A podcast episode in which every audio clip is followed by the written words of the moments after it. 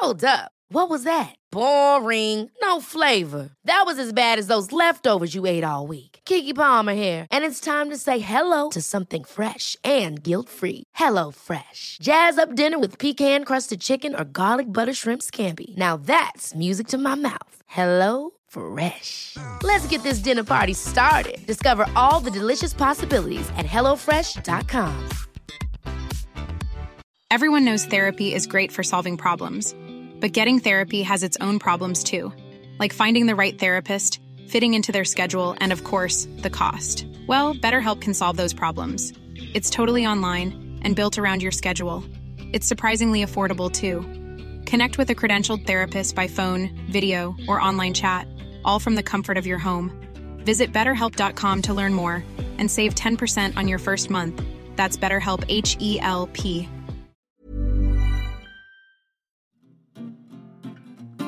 You're listening to the QuickBook Reviews podcast. Brighten your day with a book. Hello, my fellow bookworms. This is Philippa from QuickBook Reviews, author interviews and book reviews. How are you all doing? Well, after my Easter egg revelation last week, thank you for bearing with me uh, with my honesty about that. Well, it serves me right because I got out the very last Easter egg when everyone was out of the house. And I thought, I want this cut very neatly in half rather than it all being in bits. Don't know why, I just wanted the Easter egg very neat in two halves. So I got the knife out and separated it. And yes, I've cut my hand. And how could I explain to my family that I cut my hand while being a greedy girl wanting this extra Easter egg. So it serves me right. I'm probably going to get sepsis from this now as a way of being taught that keeping secrets and being greedy is not a good idea. But there we are. That's that's what's happening here. Oh my goodness. I have got some books to talk to you about today, so I'm just going to get straight into it. I've got some great ones. Let me talk you through them. Just prepare yourself for this. Quite a selection. So, first of all, we have got Mark Billingham, the fabulous crime author who's back to tell us about the first book in a new series called The Last Dance. Then we've got Alison Weir, who's the well, she's fabulous historian. She writes non-fiction and fiction. She's written a series of books all about Henry VIII's wives, and she's now written as a fiction book Henry VIII, The Heart and the Crown.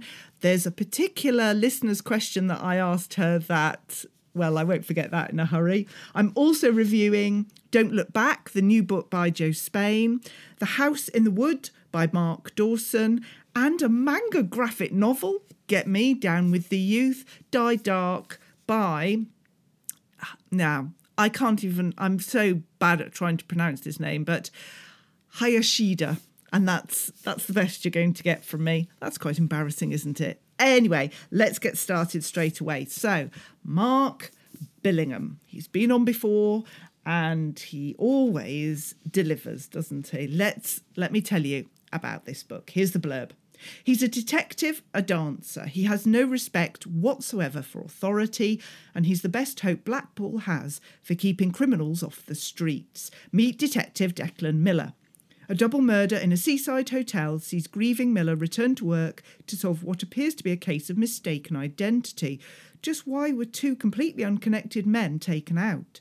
With a distinctly loose relationship with reality and a new partner to deal with, can eccentric, offbeat Miller find answers where more traditional police have found only an impossible puzzle? And let's have Mark read the first few sentences. The coloured lights from more than a million lamps seem to dance above the town's main street, and their reflections shimmer on the surface of the Black Sea just beyond. On the street itself, a thousand neon signs dazzle and buzz, and the slow moving traffic has become a pulsating necklace of red and white beads. To the casual observer, gazing down from the top of the tower perhaps, or from a penthouse apartment in one of the expensive blocks that have sprung up in recent years, this might be Las Vegas if that casual observer really squinted and had never been to Las Vegas. Love that. Oh, I, I say it every week, don't I? I say it every week, but I love hearing the books read by the author. It makes such a difference. I really enjoyed this book. I love getting into a new series because you just know that you're getting in at the first one and then there's more to read. I thought it was really well plotted, brilliant read. I mean, Mark Billingham never disappoints. Quality. Anyway, that is very, very good. Let's talk to Mark now. Well, it is my absolute pleasure to welcome back to the podcast Mark Billingham, whose latest truly fabulous book is called The Last Dance. Mark, welcome back. Thank you for having me back. Well, we had to. We had to discuss this superb book. Let's start with the obvious basic question. Can you give us a summary of this book? Well, The Last Dance is a, is a well, it's the start of a new series, the first new series in, in 20 odd years. I, I wanted to do something different. I wanted to write a different sort of book. You know, I've written blah, 18 Tom Thorne novels now and, and a bunch of standalones, and I wanted to start a new character. Um, and this is a character I've been living with for a few years because I kind of created him for a television show that may or may not happen. But while I'm waiting for the wheels of television to turn as slowly as they do, I thought I'm just going to write these books. So I kind of knew who Declan Miller was when I started writing The Last Dance, which is more than I ever did about Tom Thorne, to be honest. I never knew who he was. So the books are very different in tone. He's still a detective. He's a detective in the north of England. The book is set in Blackpool. He's a detective sergeant with the Lancashire Constabulary, but he's not your run of the mill detective. He's a very different detective to Tom Thorne. He is a man who's driven by grief. He goes back to work after the murder of his wife too soon. And he deals with grief. I mean, grief, grief strikes people in all sorts of ways. You know, there's no template for grief. And he deals with it in, shall we say, a rather idiosyncratic way. He kind of doesn't care anymore. He doesn't, I mean, he certainly cares about crime and about the victims of crime. Uh, he has an astonishing amount of empathy with victims. But his grief is masked by a sort of irreverence. I hope the books are funny. The books are still dark. I'm still writing about death and pain and loss and violence, but I've come to very firmly believe that humor and seriousness are not mutually exclusive. So I, you know, there are moments in the book where I'm I'm trying to make you laugh. There's no question about it. So yeah, detective with jokes. but it's not cozy crime. It's definitely not that. No, no, no. It's not cozy, and it's and it's it's a comic novel as opposed to being a comedy novel. If you can see the difference. Um, yeah, no, it, it's really not cozy. Not cozy at all. That's I think that's a term that's thrown around, you know, much too easily these days. Yes, that's true. It's interesting to me then that this character, Detective Miller, had been in your head for some time because usually you you write a book a crime book uh, authors in general and then the character might stay in their head and convince them to write another one yeah. yet you came to this book already having spent time with detective miller did that alter the writing process? Yeah, I mean, it, it made it a joy to write, actually. I mean, not just that I had an awful lot of the plot for this first book in my head because I'd been working on umpteen drafts of television scripts that, that broadly broadly used the same story. I was able to write incredibly quickly. I've written two. You know, I've written two Miller novels. The second one is has been delivered. So, uh, I, knowing who he was, as I say, it was a completely different process to when I wrote about Tom Thorne, who I just whacked on the page because I needed a copper, and I have been getting to know him book book on book at the same speed as the reader. Whereas Miller is here he is. Not that I know everything about him. You know, I still want him to be able to surprise me so that he can surprise the readers. But I certainly knew enough about him to to to have a damn good start at the first book. And the TV company that you're working with potentially, Yes, are they aware yes. of this book or do we need to whisper and keep very quiet? No, no, no. It's all very strange. I mean, so you know, as I say, it started. You know, I was it was I was approached by the BBC. I'm not being coy about it. I was approached by the BBC to write an original detective drama for a well-known comedian. So I did, and I started doing this and spent a while doing it. Um, and I should say that comedian is not in my head. That comedian is not Miller. Is not Miller on the page. I actually now have somebody else in my head. But yeah, I mean, it, it, it's the the production company and the BBC both both were very happy for me to go away and write the books. So that's what I've done. And obviously, the title, The Last Dance, when you read the book, there are. Uh, you do get the good idea of where that title came from. But again, was that the title in your mind from the very beginning, or was it on reflection? No, No, no, no, no, and it certainly wasn't the title of the TV series. Um, you know, dance dance plays a very central role in the book, both in in Miller's life and and in what happened to his wife. They were very very keen amateur ballroom dancers, very very good amateur ballroom dancers. And Miller has his own little team of kind of Baker Street irregulars, who are the the sort of ragtag group of people that he dances with once a week, who are a pair of old retired coppers uh, and this elderly couple who are florists and uh, a sort of young computer nerd. And they all go to the pub after the dance sessions and talk about Miller's case, the ongoing case, which is a very strange one that he that he that he picks up as soon as he goes back to work. So yeah, they they provide a lot of the the sort of comedy as well. And it must be interesting having written the screenplay to then write the book because some people say that they were told by different writing schools if they're having trouble writing pare it down as if it's a screenplay to get the the momentum Yeah. and so instead of paring it down you then had to build up put the flesh on it Yeah, no. So I had a screenplay. I mean, I had mm, umpteen drafts of a screenplay. But you know, they are they are very different beasts. And of course, what what I'm doing in the book that I could never do for a TV script is be in Miller's head. You know, you're inside Miller's head. You know, on TV, all you've got is what a character says and what they do, unless you've got a horrible cheesy voiceover or something.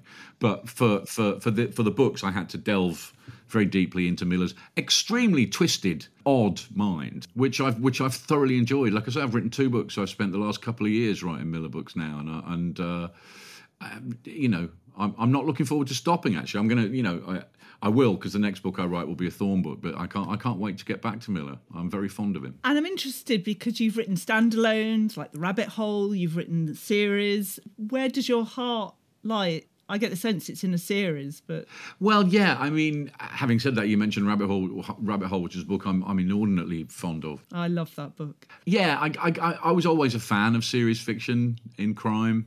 You know, the first the first things I read were, were serious detectives, and you know, to I, to have an established one now is a is a is a, a thing I'm very very happy about.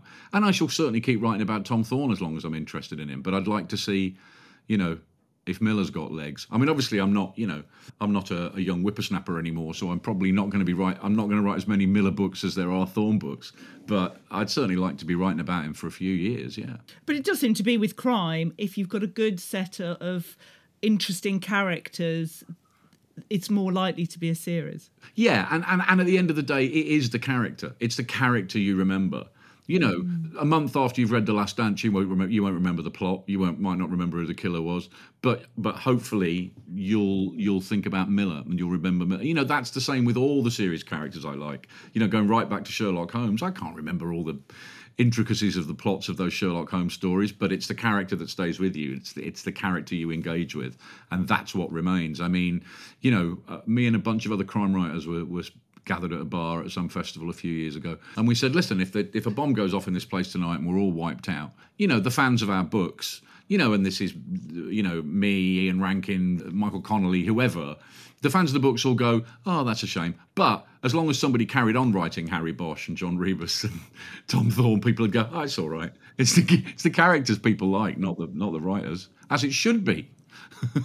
It is, but I think as readers, you know, we hold authors up to be our rock stars, and therefore there would be some sadness. If, Yeah, there, there'd be a bit of a, huh. I mean, you know, there are still people. There are still people writing James Bond novels and Miss Marple That's novels and. Hercule Poirot novels, and um, you know, I'm not saying I'd ever want that to happen. I would certainly never want to farm my series out as as one or two other writers have done. No, I'd never want to do that. Um, but it was I, we were only kind of joking, but it was we, we, we were just trying to shine a light on the fact that it's the characters Yes. that matter at the end of the day. Although, if you're all crowded together in a bar and you see Anthony Horowitz walking round with, you know, a gun or a bomb, looking for more work, Run! yes, For God's sake, run! God, it's Horowitz! Run! He'll just want to take over writing everyone's books. Anthony, if you're watching this, I'm just kidding. Right. Uh, let's talk about publication day because you've gone through a few. What does it look like Yeah. from one minute past midnight to one minute to midnight? What what what's happened? I mean, it's it's always nerve wracking and it's always exciting. And the day it stops being is when you should give up. You know, if if you if you if you're blasé about that stuff, you know, it's a big deal. You've spent a year working on this book, and and publication is very important. So you're obviously very excited, and you might have a glass or something uh, on that day, and and you start immediately getting feedback from readers. You get feedback from those readers who who will read it on the first day, which is great. Which is kind of you know it's you have mixed emotions because you kind of go, well, I, I'm hugely flattered that you spent the whole day reading this book, but you're also thinking, I took a year. This book took me a year. You've read it in eight hours, and then of course you wait. Books come out on a Thursday, and you wait till the following Tuesday for a call from your publisher because Tuesday is when the bestseller list info comes in. And you know, at the end of the day, that that stuff does matter. Of course, it matters, and it matters very much with this because it's the start of a new series and I'm a writer of commercial fiction.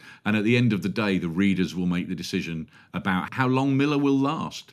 You know Thorne has lasted 23 years because people keep buying Thorne books. I hope they want to buy the Miller books. I hope they enjoy the books. So those first few days are pretty nerve-wracking pretty nerve-wracking. And the weird thing is of course the whole process only lasts a few weeks and then it's kind of then it fades away and you're into something else but but of course you're you're on the road promoting that book. I'll be doing events at, in libraries and bookshops and at festivals all the way through sort of May, June, July and through into the summer. And that's the bit I really love.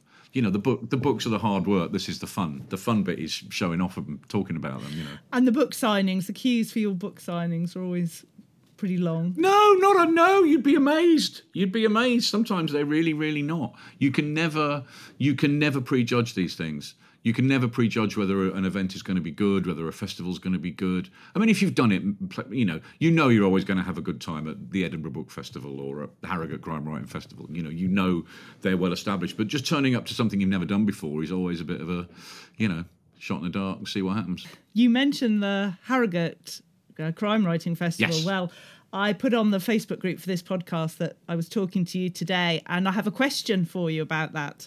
Ah, so Jan okay. has said, if you were not quizmaster on the Grand Crime Writers Quiz at Harrogate, Mm. but a participant, would you help or hinder your team? I I'd like to think I'd I'd like to think I'd help.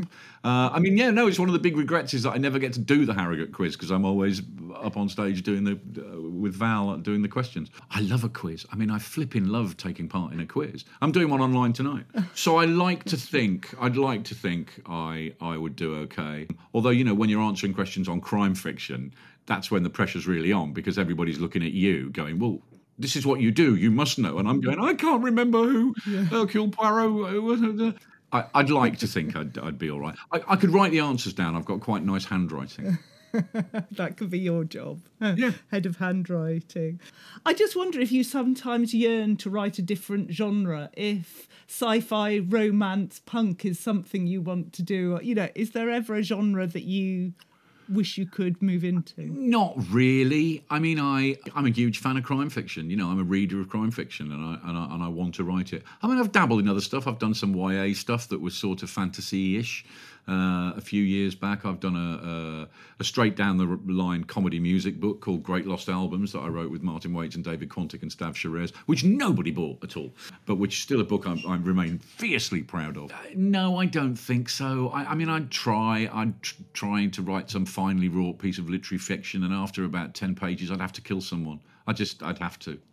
Well, you could put that in the crime book, I suppose. If you could go back and change one thing about your writing career, what would it be? Uh, Well, I sometimes I sometimes think it would be to have started earlier, but I don't.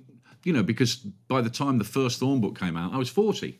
You know, and a lot of writers have started yeah, a lot sooner than that. So part of me thinks, oh, if I'd started when I was 30, I could have another 10 novels under my belt by now. But I'm glad I did all that other stuff, messing about being an actor and a stand up comic. And, you know, I, i'd had a, a bunch of experience. None of it, none of it useful, none of it like a proper job or anything. No, I'm glad I did that stuff, uh, Philippa, I think. I'd change things about about what I wrote you know, I wish I'd done some of the some things differently in those first few books. I'd have made Thorne younger for a start. I'd have made him younger, uh, whereas I made him the same age as me, and that caught up with me rather fast. You know, I've had to go- back and I do my own audiobooks for, for for Thorne anyway, so I've had to go back and re-record some of those early books, and that's quite chastening to read out loud for three days something you wrote 23 years ago is a bit like, oh my God. And you can't change it. It's too late to change it. But, you know, you make your mistakes early on, hopefully. Get them out of the way. You, can you ad lib the book at all and hope they don't notice that you've. no, because there's a producer on the other side of the glass following the script very carefully, and he'll stop you and go, "What was what was that?" And you just thought I'd change that because I, I, didn't like that sentence very much. It was tough. You've got to stick with it. oh dear. Uh, do you have to do anything to get into the writing zone? I mean, presumably not dress as a policeman, but is there anything that helps you get in the mood? that would be so weird. Just putting putting a tall hat on and going evening all. Right now I can start. Um, no, not really. Not really. You know, there is no there is there are no set hours. There are no set hours. I mean, so for the next for the next couple of months, as I said, I'm I'm on the road more or less, and I can't write on. I just can't do that. I, so I can't write in hotel rooms or on trains or anything like that. It'll be it'll be in my head, and that's the thing. The book is always in your head, so you're always writing something. You're working stuff out mm. when you're having a shower, when you're walking around the supermarket, whatever. But actual writing, there's no set routine. There's no times. There's no just whenever you you know need to get something down on the screen. And no, I don't need to. I, I think I write better late at night. I think I write better when it's dark outside and the house is quiet. You know, for practical reasons. You know, there's not emails aren't arriving. I'm not on Twitter every five minutes, and I'm not looking out the window as I am doing now and going, "Oh, weather's a bit rubbish. Oh, is that a woodpecker?" You know, I, it's it's dark and I can focus a bit better. Well, we come to the last question, which is the most crucial one on this podcast, Mark. Okay. And the question is, what biscuit was powering the writing of The Last Dance? Biscuit for me, and it, do you know what? Biscuits do play quite a large part in Miller's life. There are there are there are probably more references to biscuits in this book than than and in the next one. That's funny you should have biscuits. He's he's a bit obsessed with biscuits, is Miller. As am I. As any right thinking person should be. Miller could go to the house where a, a house where there'd been a multiple slaying and there were, you know, you know, forensic experts everywhere and blood splattered all, and all Miller would be going, where are the biscuits? Miller would just want to know where the biscuits were, what the variety of biscuits was. As I said, he stopped caring. For me, there is only, do you know what? The king of biscuits is very simply the McVitie's digestive, the plain digestive. It's a fabulous biscuit and the best dunker. It is the best dunker. There was there was an article in the paper only a couple of days ago saying the best dunker was a Jaffa cake, which I think is ridiculous. You can keep dunking a Jaffa cake right, and keep dunking it, and it and it won't fall apart. But who wants to keep dunking a biscuit? I want to dunk digestive biscuit, few yeah. seconds, hot tea, boom. A Jaffa cake is not going to, its flavour isn't going to be enhanced by coffee or tea. That's no, no, no, no, no. It for me, and the digestive, of course. If you're in such a mood, put a piece of cheese on a digestive. It's it's a what? Oh no, it's a it's oh yeah. It has so many uses. A digestive biscuit. You can have it, like I say, cup of tea, plate of digestives, can't go wrong. But put a slice of cheese on a digestive, it will change your life. You know, when I woke up this morning, I didn't know today was going to be a day of such revelations. You're welcome. You're welcome, ladies and gentlemen. Well, we have to end it on such a high note. On that bombshell. yeah. Mark Billingham, whose latest book is The Last Dance. Thank you so much. Thanks for having me. Coming up, one more amazing author interview. And I mean, the author's amazing, not my interviewing, and more book reviews. One size fits all seemed like a good idea for clothes. Nice dress. Uh, it's a it's a t-shirt. Until you tried it on. Same goes for your health care. That's why United Healthcare offers a variety of flexible, budget friendly coverage for medical, vision, dental, and more. So, whether you're between jobs, coming off a parent's plan, or even missed open enrollment, you can find the plan that fits you best. Find out more about United Healthcare coverage at uh1.com. That's uh1.com.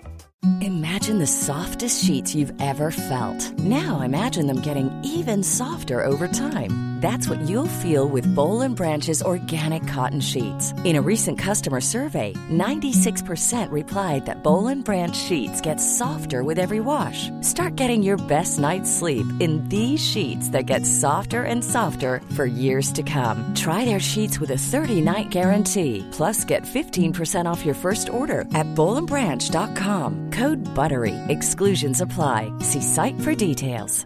Ryan Reynolds here from Mint Mobile. With the price of just about everything going up during inflation, we thought we'd bring our prices down. So to help us, we brought in a reverse auctioneer, which is apparently a thing. Mint Mobile unlimited premium wireless. Ready to get 30, 30, bit to get 30, bit to get 20, 20, 20, bit to get 20, 20, bit to get 15, 15, 15, 15 just 15 bucks a month. So, Give it a try at mintmobile.com/switch. slash $45 upfront for 3 months plus taxes and fees. Promo rate for new customers for limited time. Unlimited more than 40 gigabytes per month slows. Full terms at mintmobile.com. Everyone knows therapy is great for solving problems, but getting therapy has its own problems too, like finding the right therapist, fitting into their schedule, and of course, the cost. Well, BetterHelp can solve those problems. It's totally online and built around your schedule. It's surprisingly affordable too. Connect with a credentialed therapist by phone, video, or online chat, all from the comfort of your home. Visit betterhelp.com to learn more and save 10% on your first month. That's BetterHelp H E L P. Right, let's get stuck straight into this splendid, splendid book. Sorry for the noise of me moving the books. Henry VIII, The Heart and the Crown. Alison Weir, I mean, she's uh, incredible. I love the books that she writes. They always give me so much information. And I love reading fiction books by someone who knows what they're talking about historically. I find them much easier to read than non fiction books, and I learn so much. And I really get involved in the characters. And this one is absolutely splendid. Let me read you the blurb on this. From a second son not born to rule, to the man and king he became. In grand royal palaces, Prince Harry grows up dreaming of knights and chivalry and the golden age of kings that awaits his older brother. But Arthur's untimely death sees Harry crowned King Henry of England. As his power and influence extends, so commences a lifelong battle between head and heart, love and duty. Henry rules by divine right, yet his prayers for a son go unanswered. The future of his great dynasty depends on an heir, and the crown weighs heavy on a king with all but his one true desire. Splendid, absolutely splendid. Let's hear Alison read a first few sentences from the book. Prologue. He was dying, he knew it. No one had dared tell him, and why would they, when to predict the king's death was treason? But he could feel it in his bones, in the bulk of his failing body. Not so bulky now, since his flesh was hanging on him. He had not wanted food these past few days. Not so long ago, it seemed, he had been young and full of hope, burgeoning with life and promise, and tragedy had struck. Even now, remembering, prodded the wound to which time had brought insensibility. From a distance of forty four years, he could recall, as if it were yesterday, the soft velvet of his mother's counterpane, damp and spoiled beneath his cheek. He had cried for hours. Mother, his dearest mother, was dead. It had been the most hateful, dreadful news broken to him by Mrs. Luke, his old nurse. Not, thankfully, by father, who was too broken by his own grief. Harry could not have coped with witnessing the king's distress. He had enough to bear. He had wept and wept on Mrs. Luke's broad bosom, and now, aware that great boys of eleven were not supposed to give way to womanish tears, he struggled to compose himself and went to find his sisters, who were sitting desolately on the rug before the fire in mother's bedchamber. He stared in horror at the bed, which had already been hung and draped with the black velvet of mourning. Mother would never sleep here again. He would never more hear her sweet voice, feel her gentle arms around him, her golden boy. How truly she had loved him, how desperately sad to think of the empty years ahead without her. He could not damp down the great swell of sorrow that was rising within him. He sank to his knees by the bed and buried his head in his hands. What a book. What an incredible book. It's a, yeah, as, as super as the other ones, I thought. Just great. We need to go and talk to Alison now. I would just say that the Wi Fi gods were not helping us on the day. And it was really hard to, you know, when sometimes you're having a conversation and you start talking and the other person started talking, or the, there's quite a delay. So just forgive us with this. But Alison was such a star. She just carried on and there were questions to ask and she had answers to give and it was splendid. So let's hear from Alison now. Well, it is my hugest, hugest pleasure to welcome to the podcast today the incredibly well known Alison Weir, whose latest superb book is called Henry VIII The Heart and the Crown. Alison, welcome to the podcast. Hello, Philippa. Thank you for inviting me. Well, I had to talk to you about this spectacular book, and I start with a really obvious, basic question, but we have to start somewhere. Can you just summarise this book for us? Yes, I've just written a series, uh, recently written a series of six novels, the Six Tudor Queens series, and each one is written from the sole point of view of that of Henry's wives, Henry's six wives. And it occurred to me that, well, perhaps Henry should have his say. And so this is Henry VIII's story from the age of 11 until his death from Henry's point of view. And it's a rather different point of view, as you can imagine. And what was so interesting, because for many years we've heard a lot about Henry VIII, so it was really refreshing to get your books about the wives and their individual stories. And now to learn that what we thought we knew about Henry VIII isn't necessarily the case is um, has been quite a revelation. Really? Oh, that's, I'm, I'm pleased to hear that because we, we have in our image, some of us have in our heads the image of Charles Laughton as Henry VIII, you know, ch- chopping and mm. changing wives with lethal alacrity and throwing chicken bones over his shoulder. And this is not the real Henry at all. This is a thoughtful, educated man uh, and an egotist who is raised to a unique position in life. He thinks he's set apart from ordinary mortals and he has in his mind an ideal of queenship embodied in his mother. He has also the, the ability to select able and intelligent, clever men to serve him. Um, all is set fair for a good reign, and then things start to fall apart. And when you started writing this book, did you know exactly what you were going to put in it and how you were portraying Henry VIII, or as you were writing it, did more research come to light and it took you in a different direction? I didn't exactly know what I was going to include. I was fictionalizing a historical text or various historical texts of my own uh, because I've done a lot of research on Henry over the years. Quite a few new strands of research and, and, emerged when I was writing the Six Tudor Queen series. What I wanted to do was bring them into Henry VIII's own life. And I there, there was so much I could have included. In fact, most of it was a challenge to see who do you which storylines do you follow which storylines do you just hint at or just pass over briefly. Um, so i focus i didn't just want it to be a book about the wives. I wanted it to be a book about the other people the other important people in henry's life cardinal wolsey uh, sir thomas more thomas cromwell and the king's fool will somers and they all have quite a large part to play. So the, the wives i hope you know, occupy their proper space in the book. But this is about Henry the man. And, and there was, as I say, it was it was exciting to go back to this every day and thinking, what am I going to find today that I can include in the book? What don't I need? What I love is that you you take fact and then you spin it into a, a tale as fiction that we can all understand and sort of relate to. But is it, it must be very hard to take fact and then turn it into fiction because presumably you want everything to be accurate and yet you are building flesh on from your words.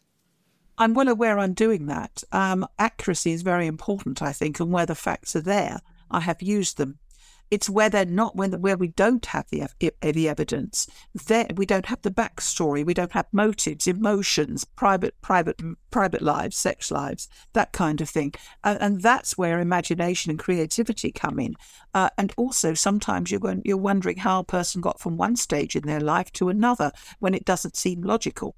And you have to, and, and you don't have the evidence. So therefore you have to find a bridge. And, and so this is always a challenge. It's even more of a challenge when you're writing about someone as famous and iconic as Henry VIII. And I really built up to starting this novel and thinking of a way in. But starting with his relationship with his mother, his grief for her death, and that informs what happens later on. And that was a good way in. But I'm constantly aware that, you know, what you make up in regard to a fictional character who is uh, based on a character who really lived must be credible in the context of what is known about that character. So I do care very much about accuracy. When you finished writing this book, did Henry or any of his wives from the previous books really, I don't want to use the term haunt you, but stay with you and linger with you? Yes, they do, because you've lived with them for so long. They're in your head. When you're trying to get into the head of a, historical personage and you've written you've written intensively for several months, of course they do stay with you. And then you might have a little break and you might go back and then you might read over your book, you'll edit your book. You see it from a slightly different perspective, and then you're more objective because you've come away from it. And then you're in the hands of an experienced editor, as I've been fortunate to be. And when you are approaching the research, and particularly for this book, do you, are there particular places you go to, or do you just start afresh with what you're looking at? The research has all been done. It was done for previous non-fiction books. So I have built on that. I've also built on the new research that I did for the six Tudor Queens because I published a, a joint biography of them in 1991 and I knew it was out of date. Um, I myself have done more research since. All that was incorporated and I've done more research even since. A lot of people have been working in this field. So I, I, I updated that biography of the Six Wives of Henry VIII. And one day I hope it's going to be republished in its new form because it's been but re-researched and rewritten. Uh, so I've got a very different narrative and a, a, different view of Henry in certain respects. Gosh, how interesting! And when you've been writing it, do you see the figures in front of you as if you were watching a film, or do you hear their voices, or is it literally you just see the words and the words speak to you? I see them and I'm I'm imagining how they're reacting to the situation in which they find themselves. And sometimes, of course, I actually had to re, re, rework scenes in the books on the six Tudor queens because I wanted to see those particular scenes from Henry's point of view. And it's a very different perspective. That was quite a, a nice thing. I enjoy doing that turning it round, as it were. But yes, I do actually see it in my head. I don't hear the voices so much, it just flows. And were you keen to surprise us because we all think we know about Henry VIII? So was that another driver for this? It was. It's more. I wanted to present a more nuanced portrait of Henry VIII. I wanted people to see him as he as he was. I, I did a. I brought out a book in two thousand and one called Henry VIII, King and Court, and it was a study of Henry the man, Henry the king, how and and and and his court and how it operated. And his, I say his private life, he didn't have much of a really private life because he was attended all the time. But in the minutiae of his daily life, uh, we can see so much of the hidden man. And I wanted to bring this out in fiction. And and that's with, with all these details that make Henry human. And he was a human being. He did have, but he had failings, and at the end of his life, he acknowledged that too. Um, and a lot of people just say, oh, he's a horrible man. He was a monster. He was a tyrant. Well, he wasn't a tyrant. He, he might have acted in some ways apparently tyrannically, but he acted within the law. And yes, he could be a monster. He could be. Well, you've got to see it from his perspective. And when you look at something from his uh, from a, your subject's perspective, you get a rather different view. And so I hope that, that it will help people to understand Henry VIII more, not see him as a caricature. And when you're starting a new book, is your preference to write it as non-fiction or fiction? No, I mean if they're two diff- completely different disciplines. Mm. And I literally start with this historical text and I fictionalize it as I go through, discarding material I don't want. And I have to ask myself, because this book is only from Henry's point of view, um, would he have known this? How would he have known this? And so, and so you discard a lot of material, and then a, a different different story approaches.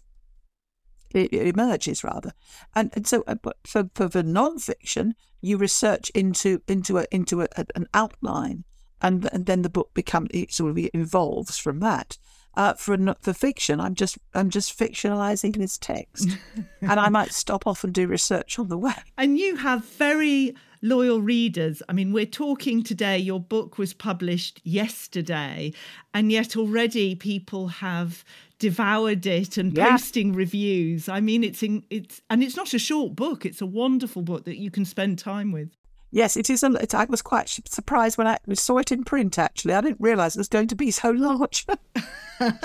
oh, literary festivals do seem to be a thing of this time. Yes, some have been going for for decades, but there seems to be an explosion in the number. And again, that must take your time up in terms of pulling you away from your work. It does, but I love doing them. It's so lovely to be let out from your screen to to engage with people who share a common interest, is passion for history.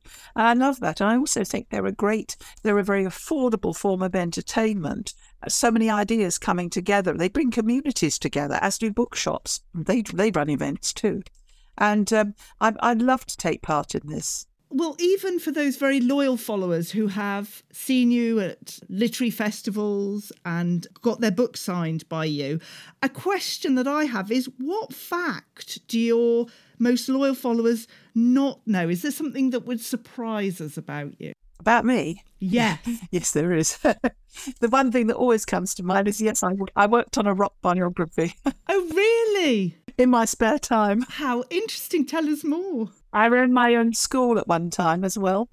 Yep. There we go. These are the facts, people. These these are the facts. Well, when I knew that you were going to come on the podcast, I put a message on the Facebook group for the podcast and said, Right, yeah. Alison is very kindly coming on the podcast. What questions have you got for her?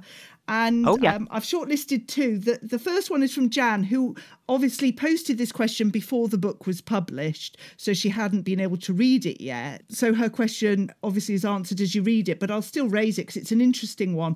And she says, Was Henry VIII driven mad with his leg ulcer uh, and then became murderous, or was he nasty before? You can see the deterioration in Henry's character as a progression, a sort of progression um, as he grows older. And it's I don't think he was actually mad in any way. I think he, he suffered a lot, and I think he became much more frustrated and suspicious as he grew older and more, more wary of treason. And uh, he was a secretive, become a secretive person by then.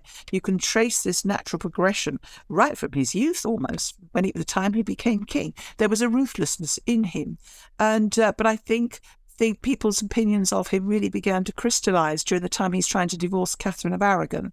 Uh, when when he starts to crush the opposition, and in 1534 he has a nun who's prophesied against him, and some of her followers hanged, and that's the first blood that's shed in the great matter, as it was called, this the, the divorce case. And I think you can see this coming along. it's frustration that changes Henry. It makes him what, it, what he what he became. Frustration at not having a son. Frustration at having to hold off his passion for Anne Boleyn. Frustration at Catherine of Aragon's obstinacy in not agreeing to an annulment. Frustration at the Pope for uh, for, for for blocking that annulment for political reasons. And I think you can see this frustration building up in Henry. He's getting more and more bitter, more and more dangerous. There we go, Jan. That's a perfect answer to that question. Now, the, the other question is from Mark, and this is one given in humour, Alison. So bear with me with this question. Okay. His question is Of all the Plantagenet and Tudor monarchs, who would you snog, marry, and avoid? Oh my God. Who would I snog? Okay. I'm, now you really are. It's a difficult one. I don't want to go public on this. marry. Certainly not Henry VIII. Um, or Edward IV. Or Richard III. Avoid Edward II, weak. Henry II would probably be a good, uh, a bit dangerous too. A lot of them are quite dangerous. Yeah. Edward I, perhaps, would have been a, a, a, he was a he was a wonderful husband to two wives. So maybe Edward I. Avoid, as I said, Edward II, Richard III. That's as far as I can go. I don't want it going all over the internet. What I say. no, we don't want that as a headline in in anything. No, thank you for taking that in the humour it, it was meant. Absolutely, so thank you. when you're you're reading books yourself to relax, do you tend to read more fiction or non-fiction? I have three books on the go at any one time. Two of two are non-fiction, and one which I read in bed and on trains is fiction. Wow! And I I, I, I, I love love reading.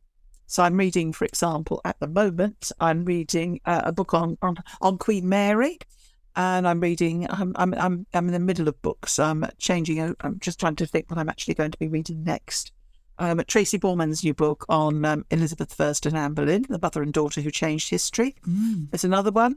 And I'm reading one of Lisa Jewell's novels. I love Lisa Jewell's books.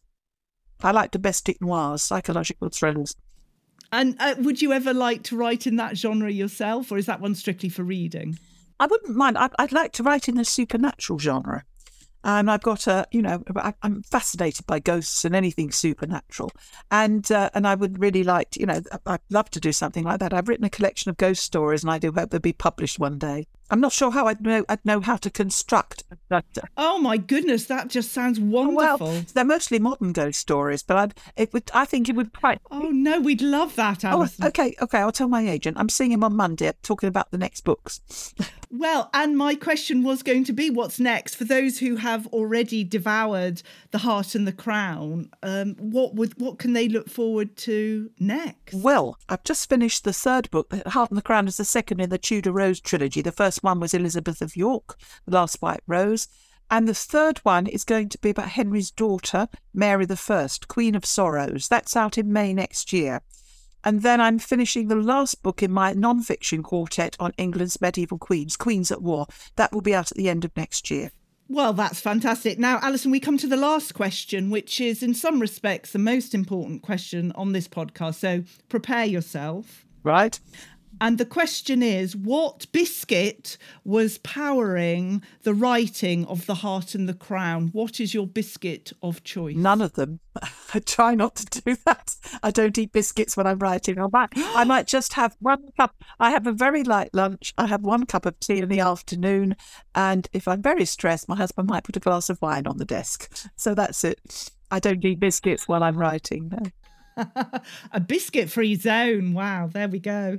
I stop work and go out and walk. Oh, so walking is your sort of release, your energy giver after a long day. Walk in the morning and then the afternoon I do body strengthening exercises and go on the exercise bike after I finish work in the afternoon. The evenings are mine. Well, that's fantastic. Well, I can't wait to hear of more people enjoying the heart and the crown, every single wonderful page of it. Alison Weir, thank you so much for joining me today.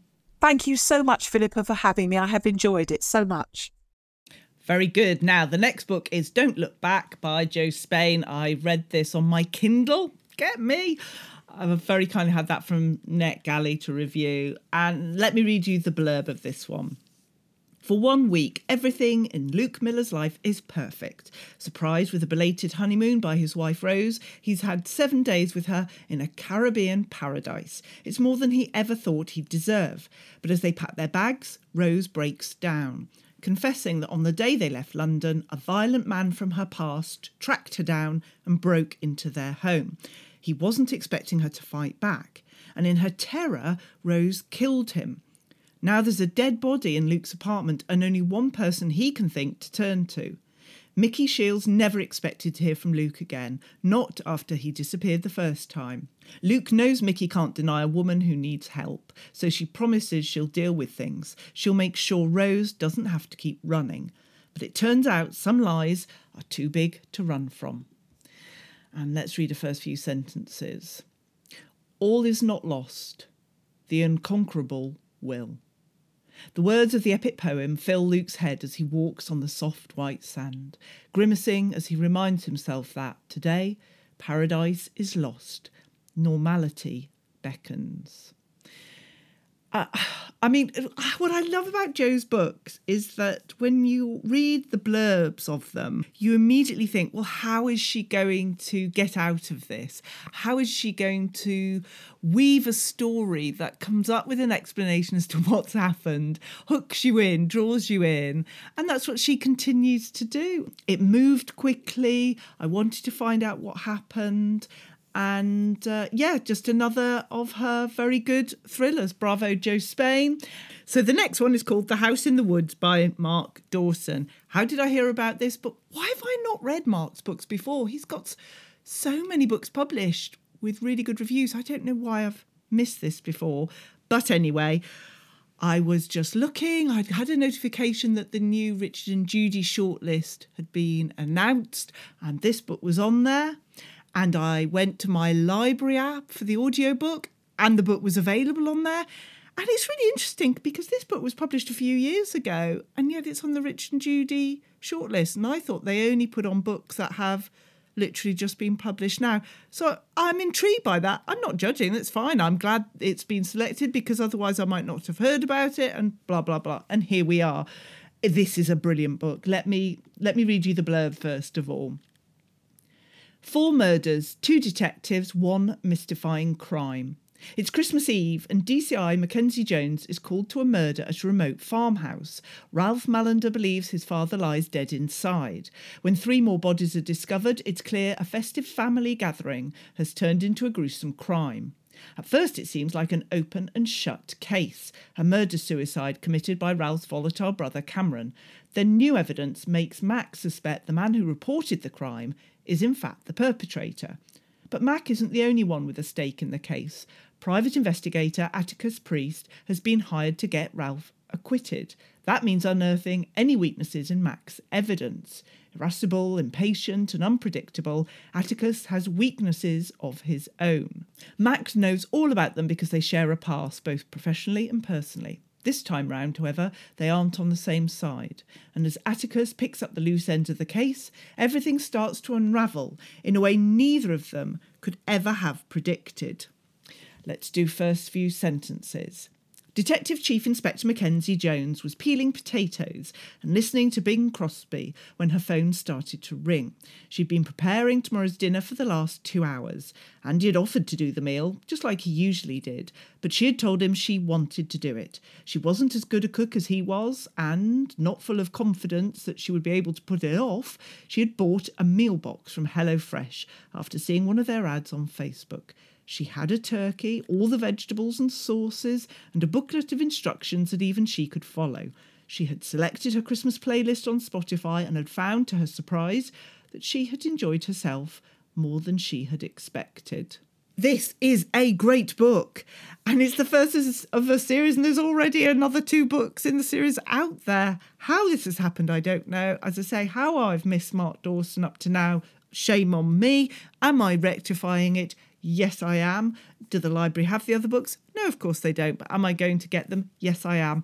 Uh, just brilliant. What you want in a crime book. Really good. Bravo. And then the last book is my Let's Try and Pretend We're Not an Adult manga. I was looking for something different.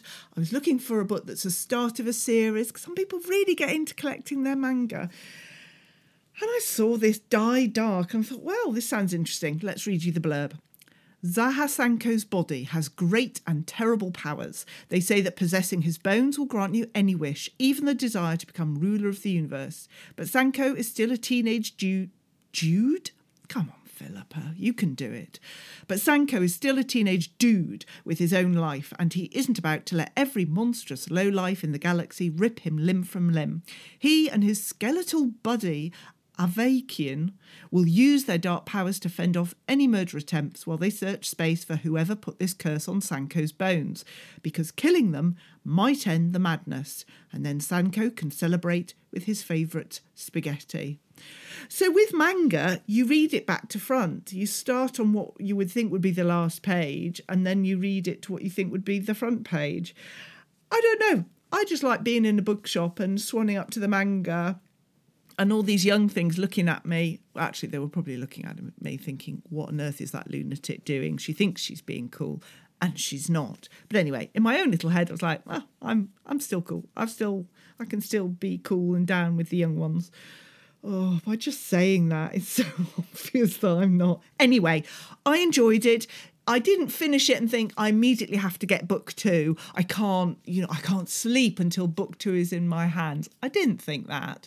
But I did I did enjoy it. It's got the story. It's a bit gruesome in parts. It's funny. It's dark. It's yeah, uh, yeah. I'm I'm up for book two. Dai Dark by ha- Hayashida. There we are. And how much of that I've mispronounced? Let's only guess. Anyway, those are your books. I've talked to you long enough. Do I need to do a recap on them? Yes, of course. Let me bend down and pick up the other books. So, the books I've reviewed for you today are the Last Dance by Mark Billingham, and Mark very kindly came on to tell us about that book. Then we had Henry VIII, The Heart and the Crown by Alison Weir, and Alison also very kindly came on to talk about that book. I've reviewed Don't Look Back by Jo Spain, The House in the Woods by Mark Dawson, and Dai Dark by Hayashida. Those are your books. Some great questions from the Facebook group for those authors. Really good. And just look after yourselves. I've got some fantastic books to talk to you about soon. There might be another little special on Friday, a short one. Who knows? If I can get my act together, it'll be there.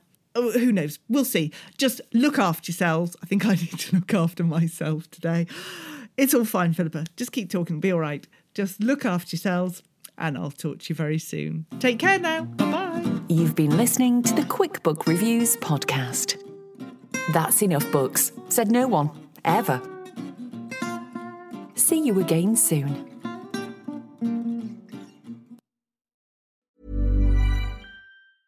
Ever catch yourself eating the same flavorless dinner three days in a row? Dreaming of something better? Well, HelloFresh is your guilt free dream come true, baby. It's me, Keke Palmer. Let's wake up those taste buds with hot, juicy pecan crusted chicken or garlic butter shrimp scampi. Mm. Hello Fresh. Stop dreaming of all the delicious possibilities and dig in at HelloFresh.com. Let's get this dinner party started.